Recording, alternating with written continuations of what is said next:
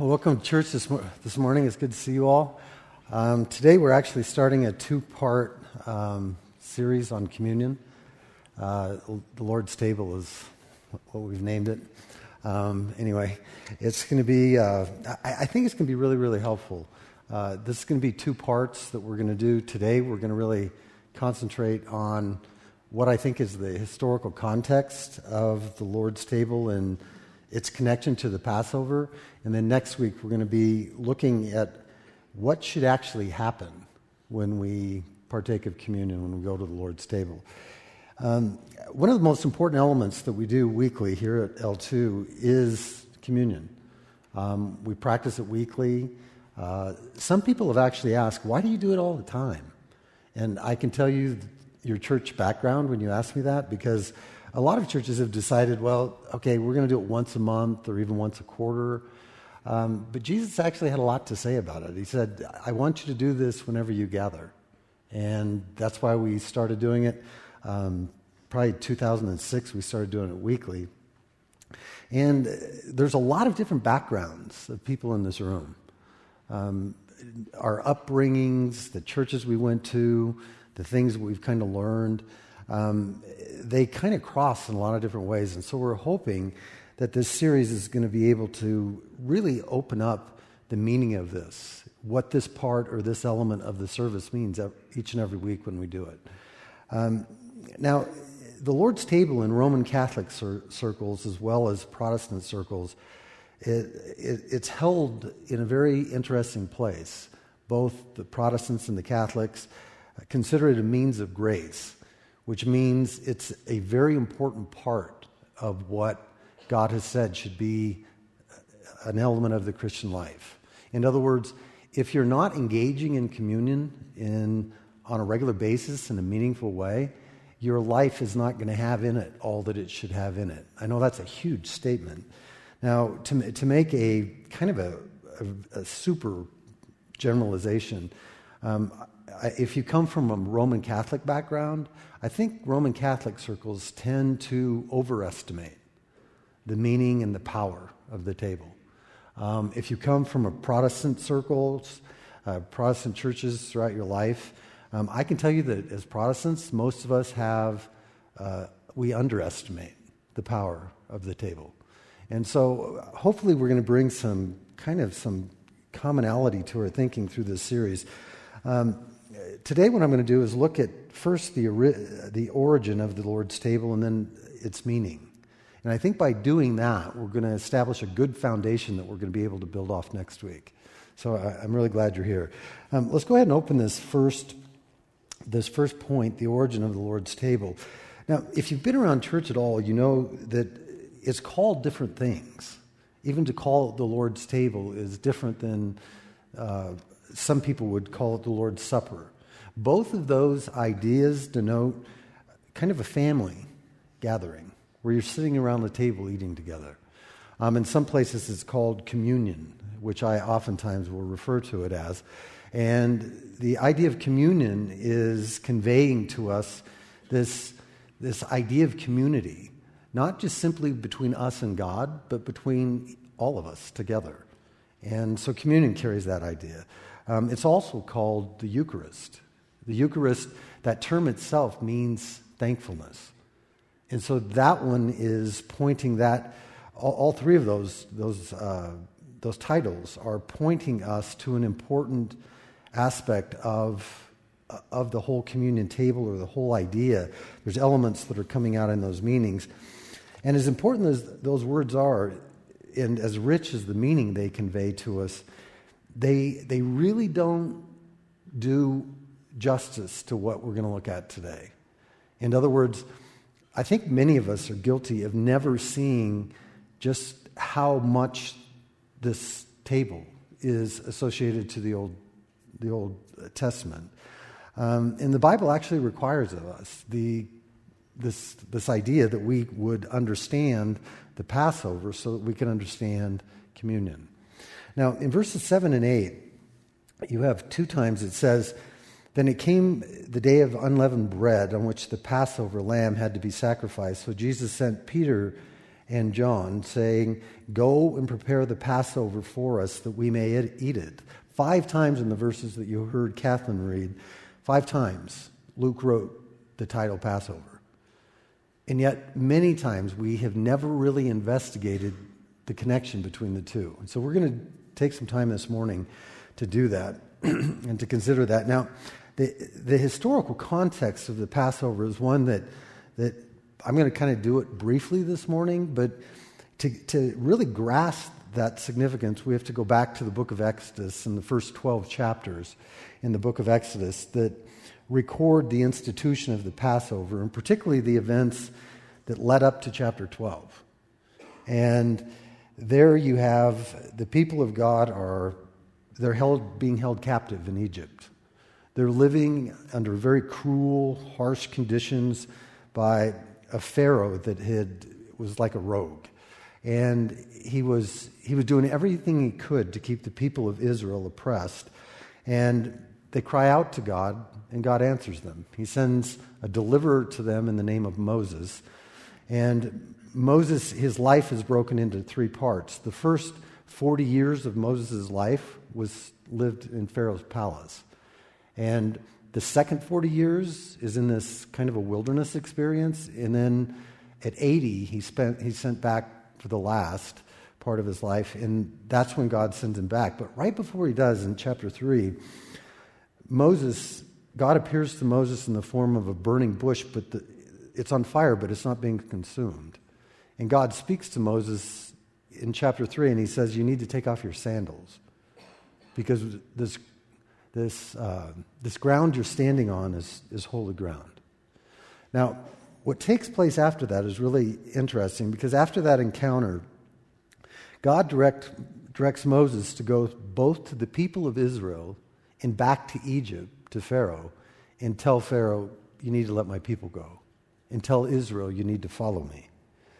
And we're told that Moses, when he first hears that, says, I can't do this. How in the world am I going to go back and convince them what you're telling me? What authority do I have to do this? And so Moses is hesitant, and God tells him, he said, "Look, I'm going to be with you, and I'm going to lead you." He basically says, "You need to go, and let me take care of it." And so he goes back, and what you have when he goes back to Egypt is a season where you have this drama that is being built. Ultimately, there are 10 plagues that are going to take place, that God grants to Moses this capacity to make these amazing miracles happen. And when he first goes back, very quickly the magicians in Pharaoh's court, they can duplicate it, but very quickly their abilities to emulate these miracles go away. Now, the first 9 are very interesting because you have an escalating drama building. Every time Moses would do a miracle, Pharaoh would be able to say, "Okay, take those people and take them to the mountain your God says to go." But no sooner did those words come off the lips of Pharaoh, he would change his mind and he would hold on to them again. And throughout the story, it says that God kept hardening the heart of Pharaoh, which is really interesting. A lot of people stumble over that, but ultimately I believe it's because God was showing Israel that their deliverance from Egypt wasn't the grace of Pharaoh. In fact, Pharaoh he'd destroy his nation trying to hold them. Now, when you come to the last of these 10 plagues, it's the worst one of all. And God tells Moses that it involves the destruction of the firstborn sons of the humans in Egypt, as well as the animals. He said, "I'm going to kill every firstborn son." And so ultimately, God is bringing this convergence. And so what's interesting, that the people of Israel were living in Goshen, and there was a darkness that would come, and it was light in Goshen. Hail would fall, and it would fall everywhere in Egypt, but in Goshen. But this last plague is a plague in which God says, "You need to pay attention, because either a lamb will die or a son will die. And you need to decide what you're going to do." And it was in this last plague that this drama of the Passover was instituted. And Israel was given a remarkable amount of instruction of what they needed to do in order to survive this death angel that God would send throughout Egypt. Now, it's really important for us. I want to read this passage to you from Exodus chapter 12, and it's verses 1 to 13, and I want you to listen carefully to what it was that God instructed Moses and what he said. Exodus 12, beginning in verse 1. It said, "The Lord said to Moses and Aaron in the land of Egypt, 'This month shall be for you the beginning of the month of months. It shall be the first month of the year to you.'" So their whole calendar was ordered around this institution of the Passover.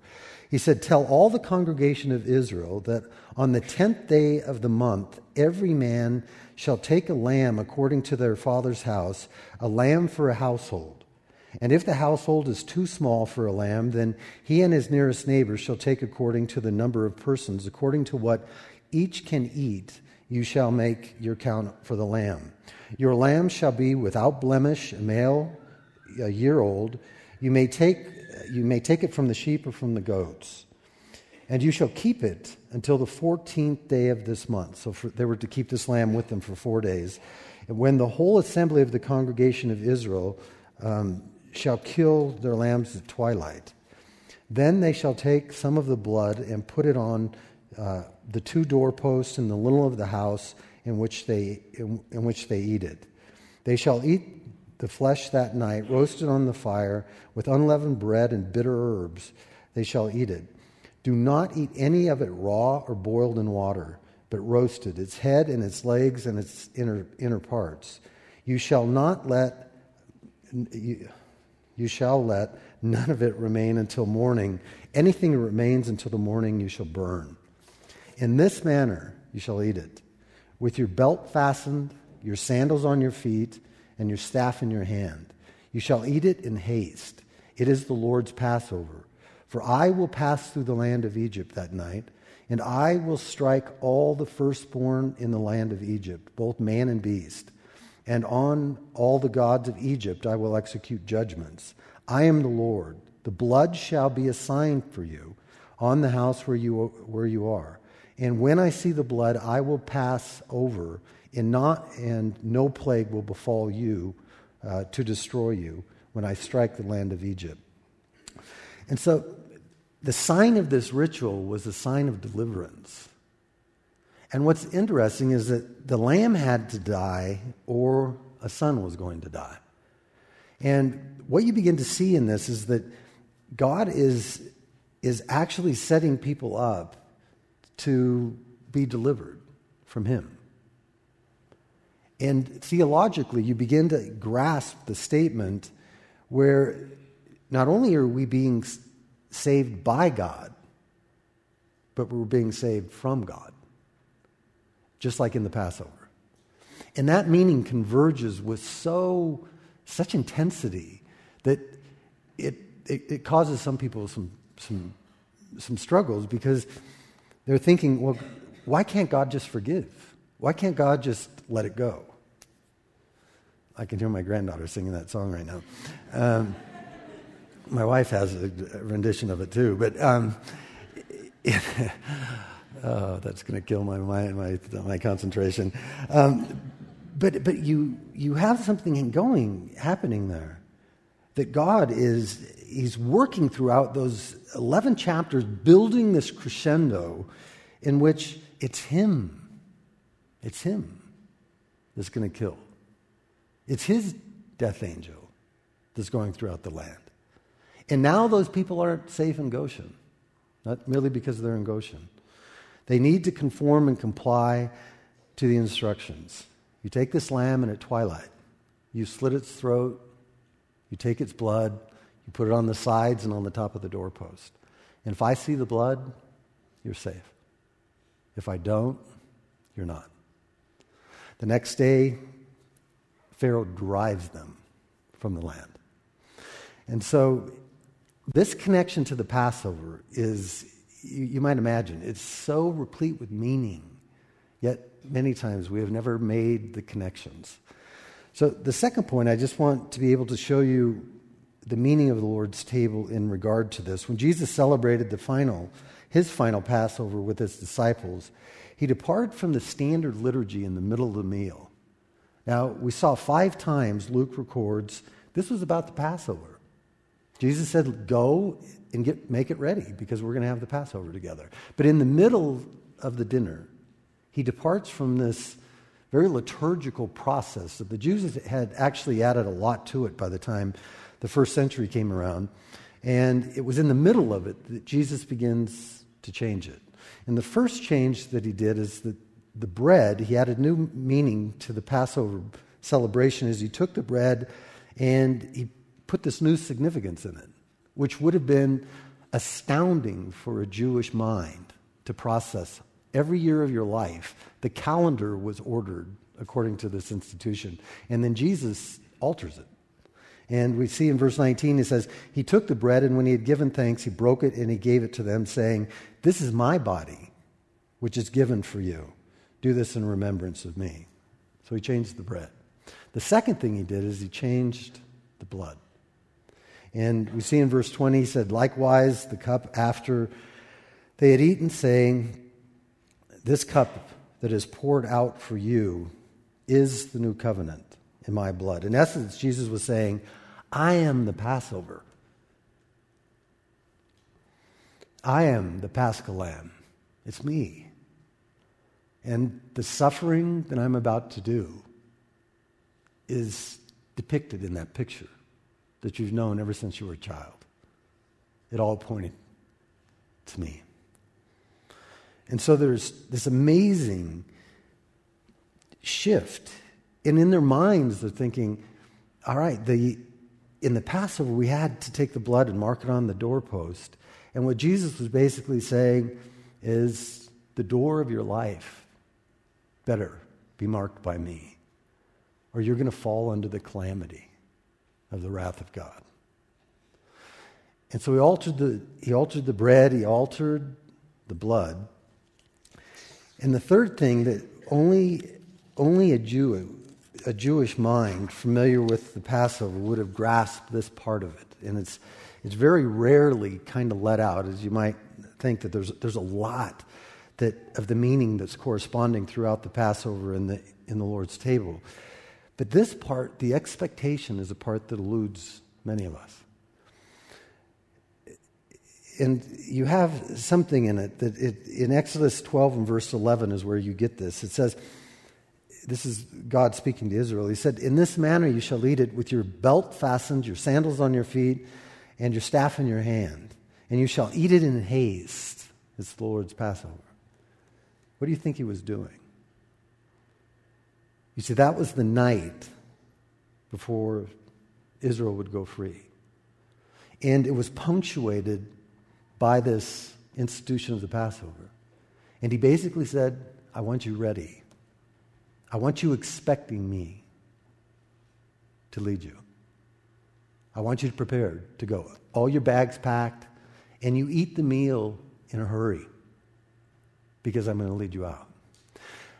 Now, what corresponds to that is one of the most remarkable statements, I think, that you find about salvation in the New Testament.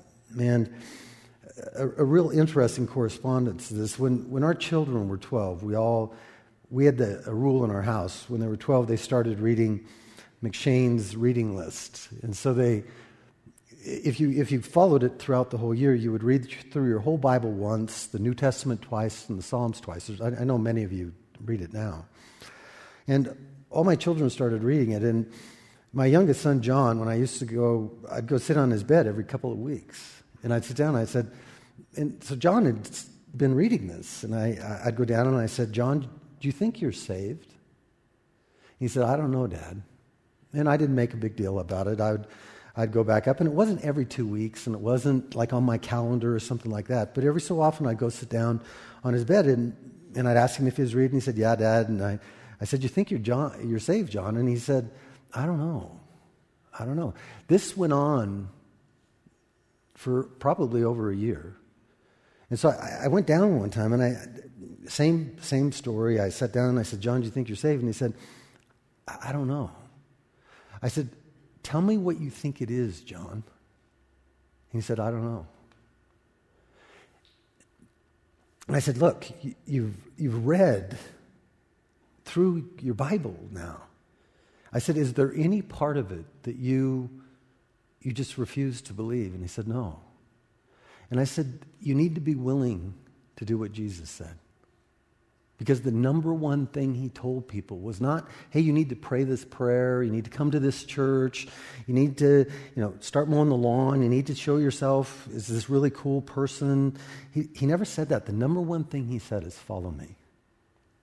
Follow me.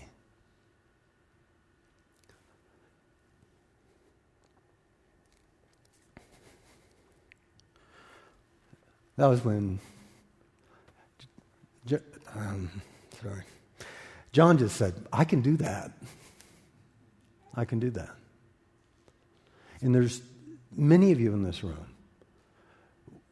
where we build up this huge anticipation of some conversion experience. And yet, the simple steps in the New Testament were just follow me. Jesus said, look, if you want to follow me, you're going to need to deny yourself and take up your cross and come follow me. He said it to tax gatherers like Matthew and Levi. He said it to whole crowds. He said it to the rich young ruler. It was the most often repeated instruction that he gave his follow me. And its correspondence to that Passover supper is amazing to me. In the second chapter of John's Gospel, John the Baptist looks at Jesus and he basically says, behold the Lamb of God who takes away the sin of the world. And from the time that he started his public ministry, there was an expectation of God showing up. There was an expectation of instruction. There was an expectation of action in our lives. Now, having said that, next time, like I told you, I'm going to take the time to develop several different kinds of anticipation that we should have when we come to the table. I think it's going to be pretty good. But today I want to close our time together by just encouraging you to think about three obvious connections that I believe were intended by Jesus to come out of the Lord's table, especially in regard to the Passover. The first of them is this. When you come to take communion, when you come to the table, we are basically confessing that Jesus really is the Lamb. And because he died, we don't have to. He's the one that made it possible for us to avoid the calamity of the wrath of God. So that's the first thing that you're doing.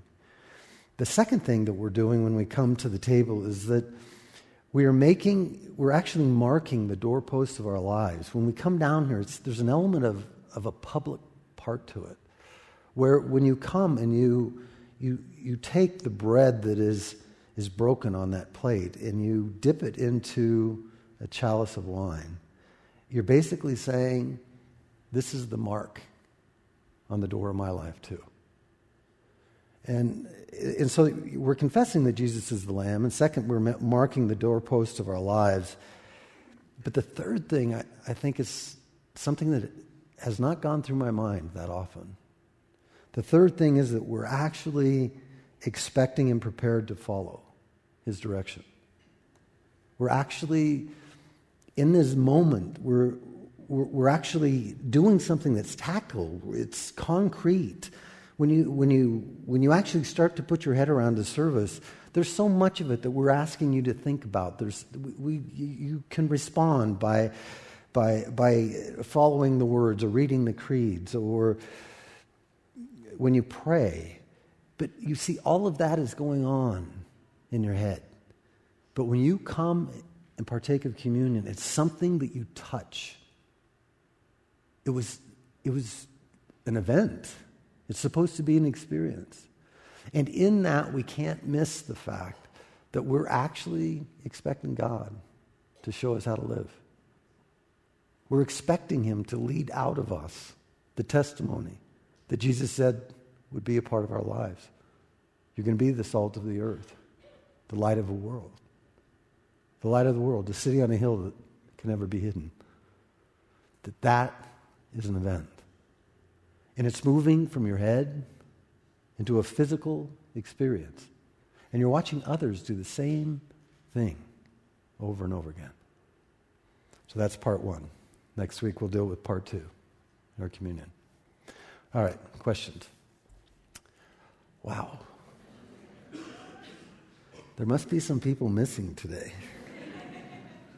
That never happens. So, all right, I'm going to pray and Zach's going to come back up. I hope that these two parts will put together in your mind a meaning for what it is we're doing. And I felt like today would just kind of get us a half step. And so I hope there's a little bit more clarity. Be sure to come next week and listen to what it is that we should be anticipating when we come to this table. Let's pray. Father, I know, I just kind of exposed the tip of the iceberg. But what I ask is that your Spirit will do something in our thinking. And just like a little boy that would shoot an arrow towards the sun, and no matter how strong the bow is or how strong the boy is, that arrow ultimately is going to lose its energy and drop lifelessly back to the earth. But Father, I pray that these ideas would be taken by your Spirit and pulled all the way to yourself, that you would open our thinking to consider things that perhaps we've never really pondered, aspects of this table that has probably become a little bit routine, and the elements of it just kind of perfunctory. Instead, I pray that you would cause us to understand what is supposed to be happening. We know, Father, that this table is one that we would hold open to anyone that would profess to be a Christian. We would ask those that are not Christians to actually consider just whether it makes any sense at all that they would be doing it, just because it's kind of ritualistic without a heart that is wed to it. And so I just pray that you would cause, perhaps, this communion today to mean more than anyone that we've ever known. You would flood our hearts and our minds with meaning. You would cause us to anticipate the direction that you promise us in our life. Father, this is a diverse group. There's people in this room that have had a week that was so wonderful they can hardly imagine. And there's many that have not. They bring heavy hearts, difficulty. We pray that in this moment, the community of our worship would lift our hearts and our eyes to you. We thank you for these things, for we ask and pray them all in Jesus' good name. Amen.